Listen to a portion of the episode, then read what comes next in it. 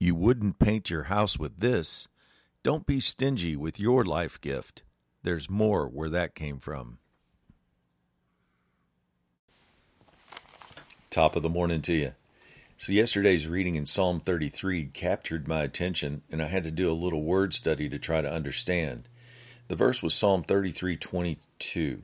Let your mercy and loving kindness, O Lord, be upon us in proportion to our waiting and hoping for you. So I'm reading if I'm reading this correctly, God gave us mercy and love, and how much we get depends upon how much we wait and hope on him. The more we wait and hope for God, the more mercy and love we receive.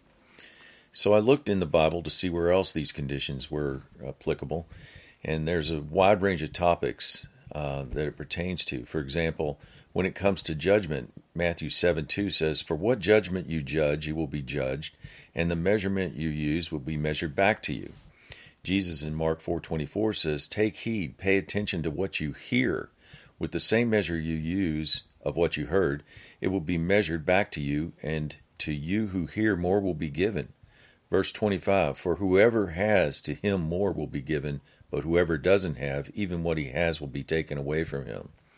Then in Matthew 13 31 through 32, talking about how things uh, work in the kingdom of God, it's like a mustard seed, very small, which when it is uh, sown on the ground is smaller than all the seeds in the earth. But when if sown or used for its designed purpose, it grows up and becomes greater than all the herbs and uh, shoots out large branches. Romans 12:3 says God has dealt each one of us a measure of faith. Verse 6 Having these gifts differing according to the grace given to us, let us use them. Ephesians 4 7 Each of us is given according to the measure of Christ's gift.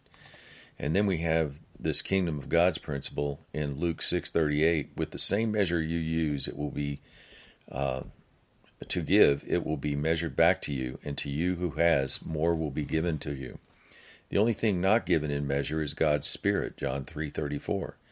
So the word of encouragement today is if we have a gift from God, use it. Don't let it lay dormant. It's like having enough paint to paint a house and we choose to paint with a, a small square on a small wall someplace.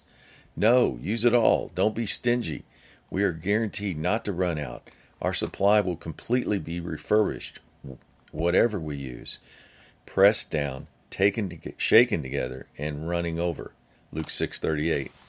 Have a great day.